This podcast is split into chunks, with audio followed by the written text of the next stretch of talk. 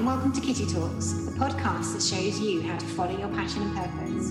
My name is Kitty Waters. I'm a serial entrepreneur and co-founder of A T L Europe Group, also the creator of Kitty Talks. Our mission is to inspire a generation of change makers to follow their passion and purpose and make a difference on the planet. All our interviewees have been carefully selected, and you will hear amazing inspirational stories of people who have listened to their little voice and followed their purpose. They will reveal bite-sized tips and success secrets that can help you too fulfill your passion and purpose on the planet. Be sure to head over to kitty talks dot com and sign up for our exclusive club where you can hear behind-the-scenes footage. These interviews will inspire you to take action. Please like and share so others can have the courage to follow their passion and purpose too.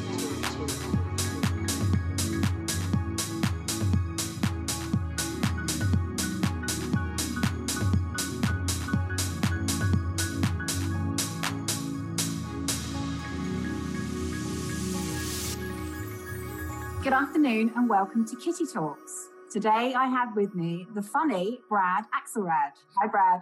Hi. Thank you so much for joining us. Brad is a consultant, speaker, he's a spiritual adventurer and tour facilitator. He supports coaches, consultants and other visionaries to leverage their fear, freeing them to create the impact and life, lifestyle they desire. I'll put my teeth in for this episode, Brad. Brad, thank you so much for joining us because you're all the way in Costa Rica. Costa Rica. It's really, really great to be here. Mucho gusto, everybody. And what's it like? What time is it in Costa Rica? It is eleven oh two a.m. I'm inside in an air-conditioned place, and it's probably ninety degrees and beating blue sun today in the middle of winter here. This is summer. Wow, that sounds scotchio. Very hot. It's pretty hot.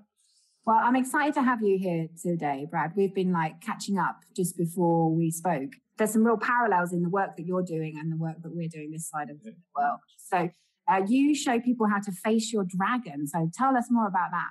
Let's see where to begin. So the transformation always starts from massive pain, I believe, right? Like we all have something that we have to face or something we're afraid to face, something that we've already faced that sends us down this path of self-discovery and inquiry. So for me, I mean, that really started as a young child. Of course, we all have our trauma and drama as a kid. I've taken that life experience and the hundreds of events I've produced and the hundred plus events I've attended, and also sort of packaged that into what are the things in my life that are relevant to create this cool brand, Face Your Dragon. And I grew up around hundreds of dragons. My mom was a dragon lover. Oh, wow. And, uh, yeah, I never got the correlation of dragons, you know, and I've always loved Avatar and How to Train Your Dragon and Joseph Campbell's work. And so it's kind of a culmination of all of the transformation I've both received and shared with the world, and the life story of racing motocross and how that was, uh, you know, it's the number one most physically demanding sport on the planet. And I was almost professional. I was literally teetering on becoming a pro. And that was kind of when I stopped. It was, that was totally a next level to go pro.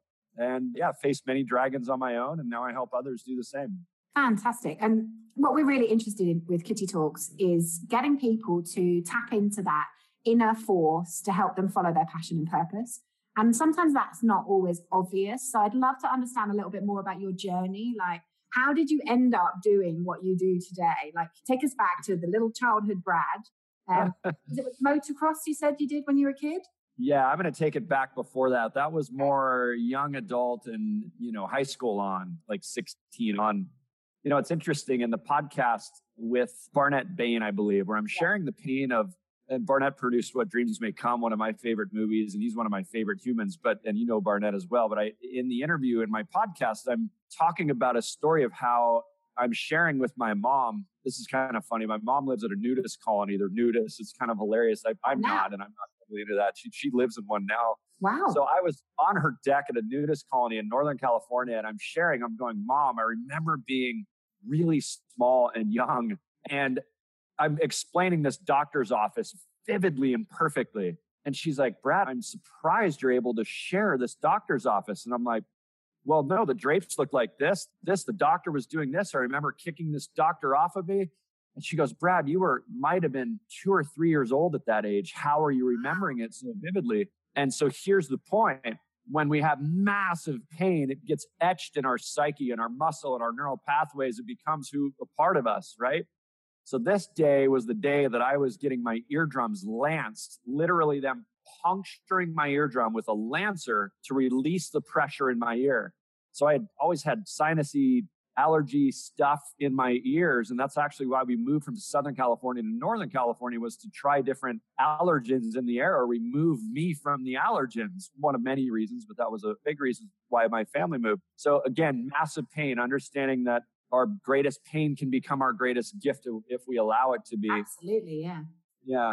So you remembered that incident when you were a child? Yeah.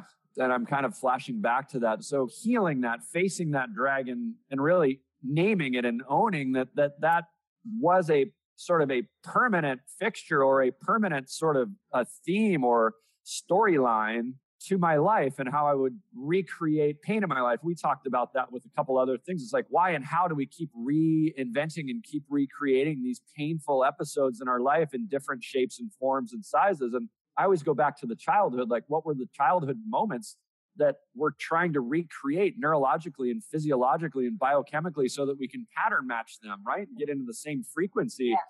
as them. And that's that was kind of the first massive pain that I remember. You think you manifested more painful incidents through your life then after because of what happened when you were younger? A hundred percent. I think we all do. I think the elements of ourselves that don't love ourselves, that comes from unresolved or unmet pain or unnamed or disintegrated pain, we'll keep recreating it.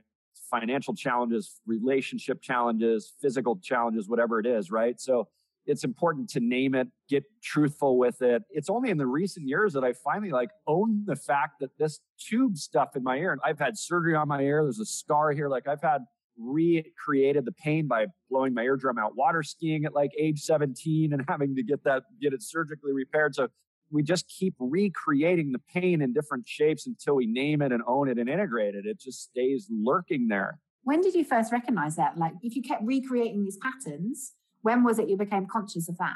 Well, I would say the Hoffman Institute in two thousand five was the first time I really understood the, the level of depth spiritually, emotionally, intellectually, physically, biochemically, like how that plays out. Yeah. But as you know, and as everybody listening knows, there's layers of transformation. We'll get to one layer and we think we've got it figured out. And then there's just never-ending layers of unfolding and peeling back these layers of our awareness and transformation. So, I mean, I'll come clean and say that there was part of me that was kind of disowning the fact like, oh, whatever, I had tubes when I was young and I had this lance experience in my ear. But truthfully, I think that's played out over and over and over in my life. And it's only in the recent, like probably a couple last couple years that I've said that might actually be an issue, you know, this mass amounts of physical pain. Of course, we're always looking at the emotional pain, the, the psychotherapy route, traditional Gestalt or whatever psychotherapy route absolutely goes into the cognitive emotional pain. We may discuss abuse in some fashion, but I find that most people don't say, hey, that time I broke my leg with Johnny down the street riding my B M X bike or tripped off of a ladder with my girlfriend, you know, whatever it is. Like you never freaking know where there's, we have to check in where these things manifest. And we yeah. don't oftentimes in the physical realm. Well, we'll only look at the emotional or the obvious ones. We don't think back to the, the less obvious ones. Yeah. Yeah, well, it's, we have to become conscious, don't we, of what happened in our childhood to, to be able to recognize what plays out in our adulthood. one hundred percent. So from there, you went on and you became a professional motocross. Semi-professional, yeah. yeah. I mean, so I faced fear my entire life. I've been a downhill skier, a mogul skier, like a really extreme sports guy, jet skiing, water skiing, B M X, mountain biking, street bikes. Like I've always driven fast. I still drive fast. So part of that, again, going back to this unresolved childhood energetics, is that I would do a lot of these, and most people do this, I believe, chase dopamine or adrenaline. Yeah. Because they're pattern matching some unresolved pain in their childhood. So they're both trying to get entrained in it in the quantum field. So it starts vibrating at the same frequency, but also to release the chemicals that are familiar to us, even if they're negative. So I did all these extreme sports, what I call chasing the dragon, you know, continually down the rabbit hole. I didn't do that. Yeah, right? Literally. Down, down the rabbit hole of drugs and alcohol and just extreme aspects, like living this extreme aspect of my life. Not everybody goes that extreme. Some will go the opposite and be more repressive, where I was more expressive and seeking the chemicals that way. But yeah, motocross. I traveled the West Coast and made a lot of money following my passion and purpose, which since I was a very small child of, I don't know, probably eight years old, I dreamed of having a motorcycle and becoming a motocross racer, but mom would never let me. Uh, you, we can't afford it. Well, not, that was the conversation. I'm not going to buy that for you. You know, you might get hurt.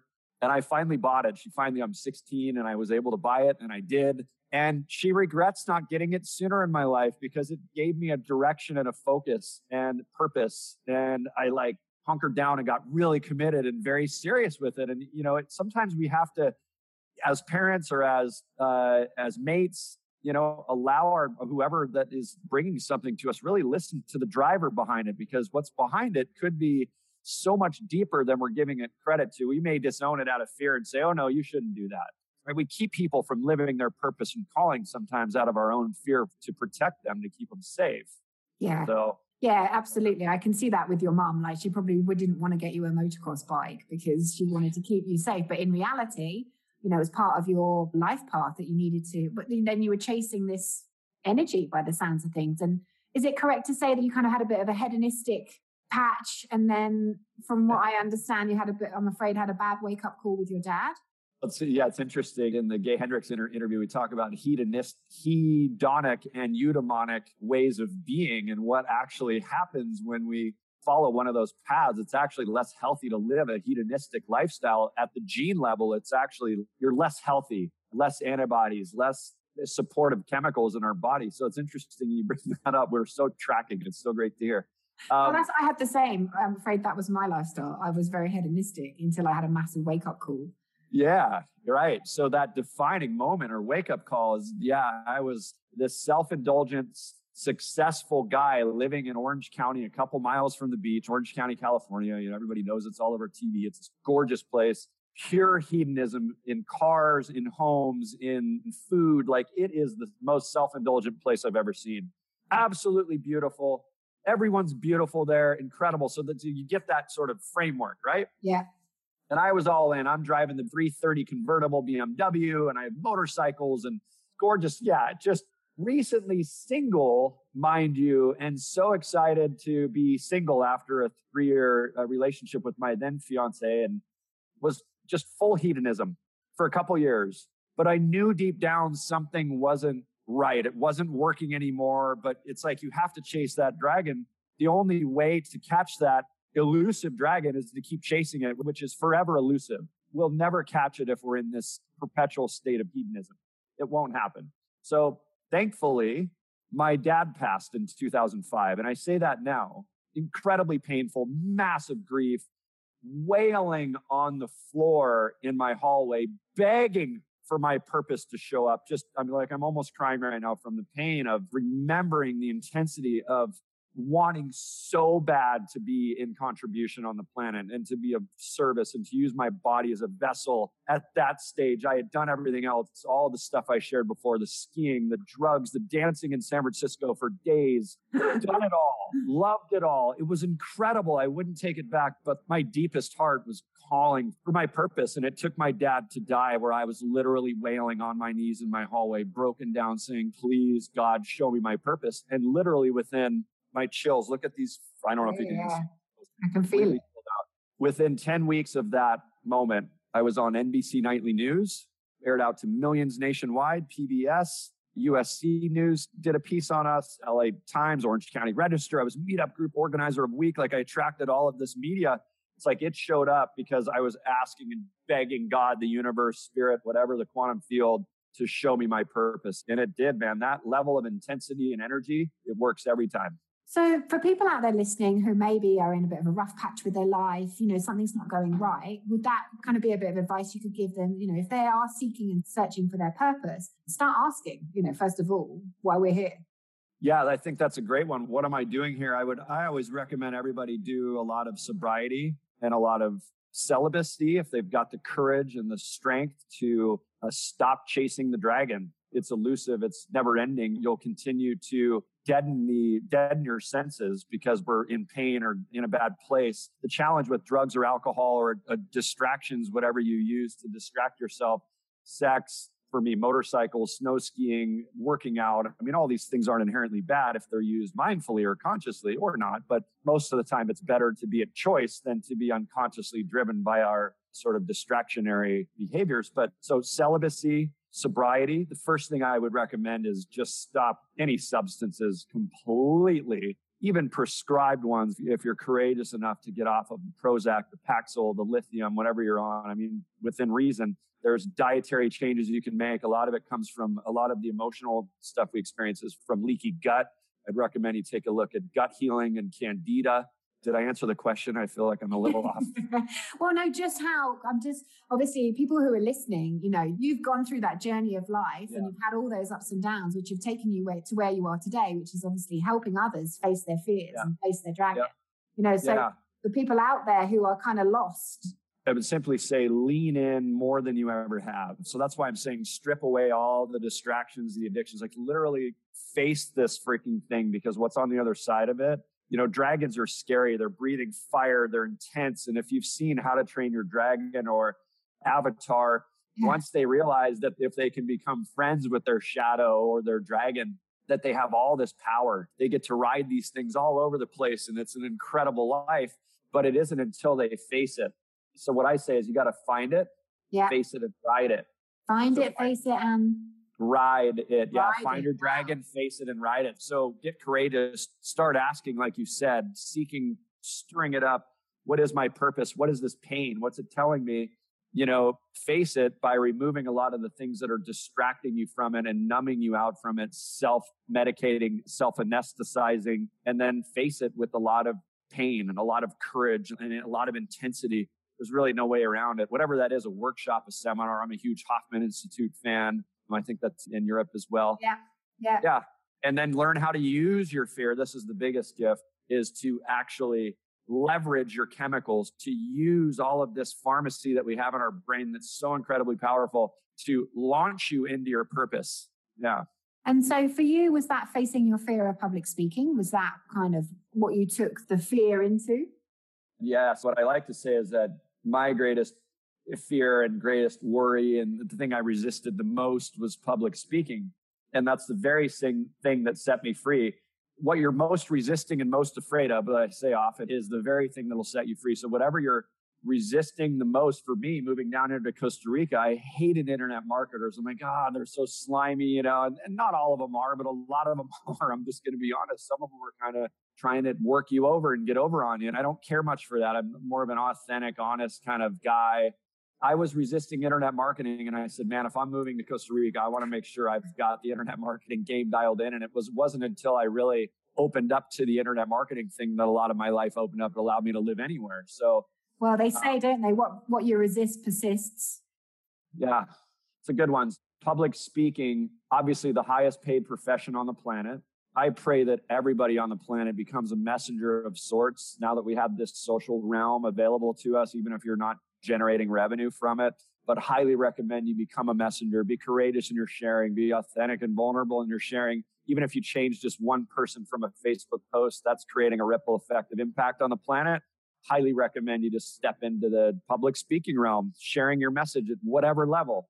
And would you say that you were kind of following your intuition at this point? Like once you'd had your kind of big wake up call with your dad, like were you just following what was put in front of you, what felt right?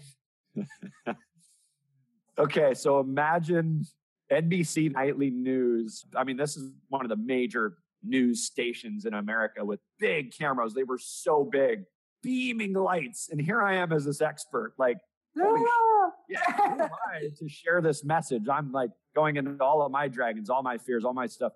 Who am I to share this message? Who am I to, who am I to do this? So a lot of it was just being courageous, saying the F word, F it, yeah. and uh, just doing it. Yeah. And that's something I've learned throughout my life with exposure therapy, you know, with motocross is really intense. There's thousands of moments where you have to just keep the gas on. And that split second of saying, I'm just going to do it. I could crash and break my arm, my back, like we were talking about, your neck. I have friends who became paralyzed, are now dead from. It's very dangerous, very risky, and very incredibly fun and awesome, such is life. The more risk we take, the more courageous we are, the more adventurous our lives are, the more filled with joy they are. we don't stay in the middle. I'd much prefer to have some high highs and have the low lows than not have the high highs, but that's just me. I've read that somewhere that apparently you choose when you come in what level of vibration you hit on both scales. Some people live a kind of middle level vibration, but other people choose to have the downs so they can have the highs, you know. Interesting. Mm. I'd never thought of it that way, that we come in with that. Yeah, it's mm. good. So when did you start to kind of know what your purpose was? When was like Face Your Dragon born? Ah, well, that's what I wanted to share. I was trying to remember what the point was in the sharing. So I'm standing in front of a room just like, wow, here I am, two hundred people at my grand opening event. I'm, you know, of course, in my suit. And, you know, we've got raw vegan food served and there's an opera singer and a pianist and a violinist. Like I went off like on this, really cool.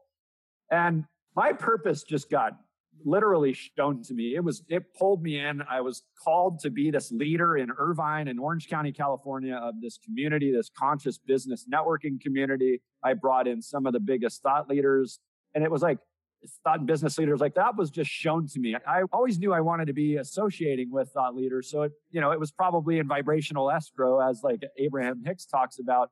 It came in in time. It trickled in in time. But yeah, it led to two hundred live events with some of the biggest folks on the planet, you know, the Ali Browns of the world, the Michael Gerbers of the world, of E-Myth, you know, yeah. Blair Singer, Rich Dad, Poor Dad. I mean, just huge names producing large scale events, and still had a horrible fear of public speaking, but I owned it because that was what I did. But that was years ago. That I stopped producing events many years ago and was like, how can I create a really stealth kind of outsource only, geographically independent business? And how can I take all of my life experience, my messaging, the motocross, mom having all the dragons in my world, uh, my brother crashing on a motorcycle, almost dying. You know, it took him two hours to get from his bedroom to the bathroom. He was just skinned from a street bike wreck, like things like that. It's like, how can I bring all of these life stories and crazy things in to create a message? And so, yeah, so now Face Your Dragon is really about understanding, taking coaches, consultants, speakers, messengers on a journey of facing their fear and finding, finding and facing and riding their fear and sharing their message with the world. Yeah. Crafting a message that's authentic, that's real, that resonates, that works with all the different personas that buy. Yeah. Yeah. And this totally correlates to the fact that our life journey is a clue to what we're supposed to be doing on the planet. Like if you look at your life, like all the ups and downs, all the facing your fear that you did, as you said, you've honed that into a message to help others. You know, I do believe that's exactly what happens on the planet is we're born into a life, and a life experience is to enable us to teach and show others the, the path. There's one more thing we didn't touch on, which I wanted to just touch on before we move on to a different stage. But I also read that you had a near-death experience. I'm not you sure like if it's your near... ups and downs, don't you? Like, well, it's interesting. It. Let's reframe that. I don't know if I put near death in there, but it's I thought I was going to die. And okay. Here's what happened. Well, I mean, I thought I was going to die many times and, and almost have. But this is one time in particular that I literally thought I could have died. I mean, many times on street bikes and in cars and dirt bikes too. But this time in particular, I was getting sunspots on my skin. So... Right. Everyone calls them sunspots. It's actually fungus. To go underneath that, it's actually candida. Candida caused oftentimes from taking too many antibiotics, from not having enough probiotics in our body, from drinking too much alcohol, too much sugar, too much processed food, right? Yeah, candida, yeah. And thankfully, a lot of people are waking up to the possibility of what candida is. And I thankfully, I, I just did a cleanse, but I think it's come back pretty strong again in me. But here's, which is why I think I'm a little bit exhausted right now. But so itraconazole, which is an antifungal. And I was warned by the doctor that, you know, hey, it's really strong on your liver. So, you know, just be careful. And of course, come and get your liver count tests. And no, no problem. I've taken this before. It was never an issue. It killed it. It went away for a couple of years. It was great. Awesome. Growing up under mom's kind of pill popping way of being. Yeah. Yeah. I have a headache. Take Advil. I'm stressed out. Take Valium. I'm whatever. I hope I, I'm sick. Take antibiotics. So I had taken a lot of antibiotics in my life, a lot of Advil, a lot of other things that would thrash my gut. But the point is this, I took and create the candida. The point is this, that I took the itraconazole and I'm like, man, my liver is like the whole side of my body kind of hurts. And I went and got the blood work done. They said, yeah, it's a little high, but you're okay. Keep taking it. And I'll never forget this. I was at a Lisa Sasevich event. I was on like maybe day five or day six of these medicine. And I thought, wow, this is really hurting. and I should probably stop taking these. I finally just checked in, tuned in. I'm like, my body is rejecting this horribly. And literally, my liver swelled so big that I felt like my body was tipped up because it was in my rib cage, literally wow. so swollen that it took years for that to heal. Literally, it's now five-ish years, four, I don't know how long it's been, about ninety-five percent healed. ninety percent healed. I literally could feel my liver rubbing on my rib cage. That's how swollen this thing was. I mean, I was like, I need a liver transplant. I literally thought I was either going to die or need a liver transplant. And I was really incredibly scared. Like this, I may have done it this time. My laziness or my ignorance, what I mean by those two things is laziness, just taking pills instead of getting to the root problem, the root cause, yeah. right? And then uh, what did I say? Laziness and, oh, ignorance, not understanding the gut, not understanding candida, not understanding that a candida cleanse, a symptom manage, like so many of us do. We just treat symptoms. We don't treat problems. Yeah, absolutely. Um, Western medicine is treat. Western medicine, yeah. So just that right there was one of the biggest gifts. Like, that's it, I'm done. How do I get to the root cause of this and have? Yeah. yeah fascinating. So that journey, what do you think that taught you? Was there something that you've kind of used, or you, you had to face your fear around your body by the sounds of things? Your body literally told you that it was screaming.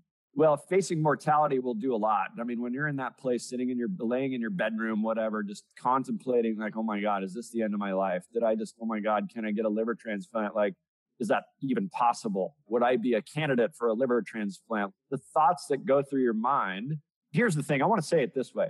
It's sad that us as humans tend to have these awakening experiences, but we kind of forget them unless there's pain to remind us. And I sometimes wonder if I or humans in general keep recreating these painful episodes so that we recognize that we appreciate, with what is it, without the bitter, it's not so sweet, right? From Vanilla Sky, one of my favorite movies with Tom Cruise. I just questioned whether that's a healthy cycle, but also if it is healthy in the sense that we need to recognize that, that life is such a gift instead of having these tragic moments for us to have contrast to realize that that life is a gift. And um, I'm noticing some sadness right now. Yeah. Yeah. Well, I can only speak from my own experience, but what I've noticed is the people around me who have had these big life shifts, or like you said, they've had to hit rock bottom to come back out. You know, those people are the people around me that are now teaching, or, you know, they're helping others, you know, whereas say, friends of mine who maybe necessarily have had the two point four kids and, you know, yes. their lives, they're going a different path. Yeah. You know, most of the people that are kind of in my network have had huge, great big wake up calls or yeah. things that have really, you know, shaken them from their unconsciousness to being conscious. And I think also, yeah. like, my own feeling is that it's getting quicker. The generations before us have done work, yeah. and our age are at a certain point, but then the younger generations, oh my God, they're coming in conscious. Oh, they're, they're so popping, awake. They're it's, popping it's, in awake.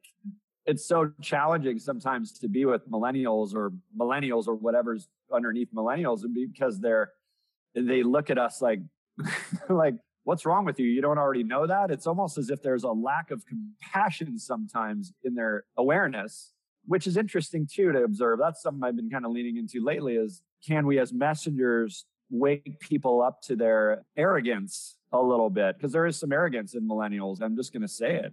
Simon Sinek just came out with a great video about that. I'm not sure if you saw that, but really incredible. Yeah. Yeah. Fantastic.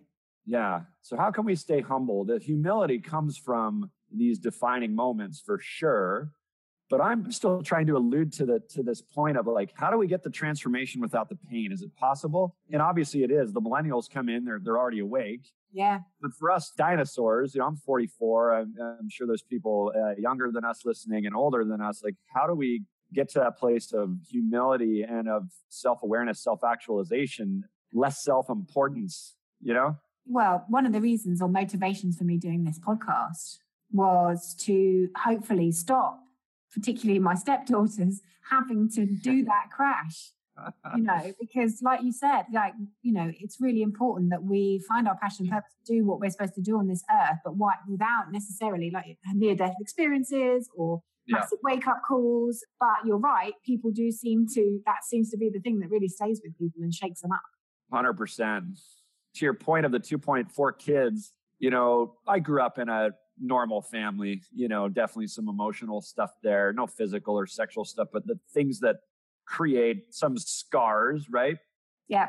And I think that's beneficial in the end. To your point, almost all of the folks that have had these gnarly childhoods, the tough childhoods, the, the defining moments, the those are the ones that want to give back. But it's interesting, the ones that didn't, that had the quote unquote perfect childhood without a lot of trauma or drama, they tend to be okay in the middle. I just get bored there. I'm like, oh, there's so much more to life than working for somebody else and having Friday afternoon through Sunday off. I can't even imagine living that. I've been an entrepreneur since, since nineteen, most of those years. I've had a couple of years where I've worked for people in outside sales, which was a little bit entrepreneurial, but I can't even imagine not having freedom in my life, not having the purpose I have. There's no way. Yeah. Well, you chose that path. That's what I believe. Yeah. I reckon you, when you came in, you chose that path for the reason yeah. and your parents. Yeah. Brad, thank you so much. I've really enjoyed our conversation. You wouldn't believe how many parallels in our life there are, which I will share with you after the interview.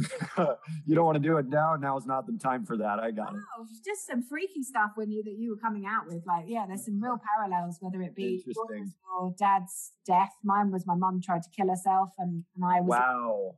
I was like, show me why I'm here. I promise I'll change. And I was very wow. hedonistic.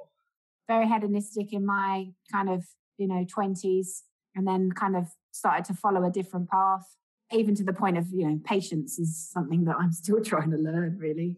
Yeah.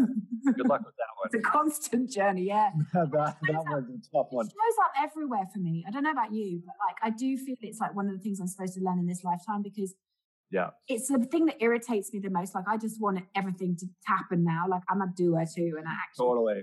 And it's like the universe is tr- constantly trying to slow me down and show me that I'm supposed to go slower. Not by choice sometimes. It's, yeah, you're right. Just, you just get slammed. And yeah, so how do we create what we want in life and generate it without destroying ourselves or others or other things in the creation of it? It's not easy. You know, I love it when, when I am slower and when I take my time to do my self-care and everything, because I do follow what pops in and pops up, like, and when I follow that path, it's great because the synchronicities and the people and, yeah, it's something that I consciously have to be conscious of every day. Basically. one hundred percent, one hundred percent. Integrity, so I'll just say some of the five dragons, integrity, abundance, self-esteem, clarity, and strength. It's a lot of what the platform's built around, right? So integrity, honesty, those are the things that really, really matter. And for anyone yeah. out there who's obviously wants to know more about uh, Brad and the wonderful work he's doing in the world, we're going to have all his details in the show notes. So you will be able to find him, get hold of him, tweet about him, comment about him. Um, and please, obviously, share this video. Please. Yeah, please, please. Because we would love to inspire others to follow their passion and purpose and face their dragon. Beautiful. Thank you, Brad. Bye. So great to be here. Thanks for having me. I'm really, really honored. Kitty, thank you so much. Good luck, everybody. Bye.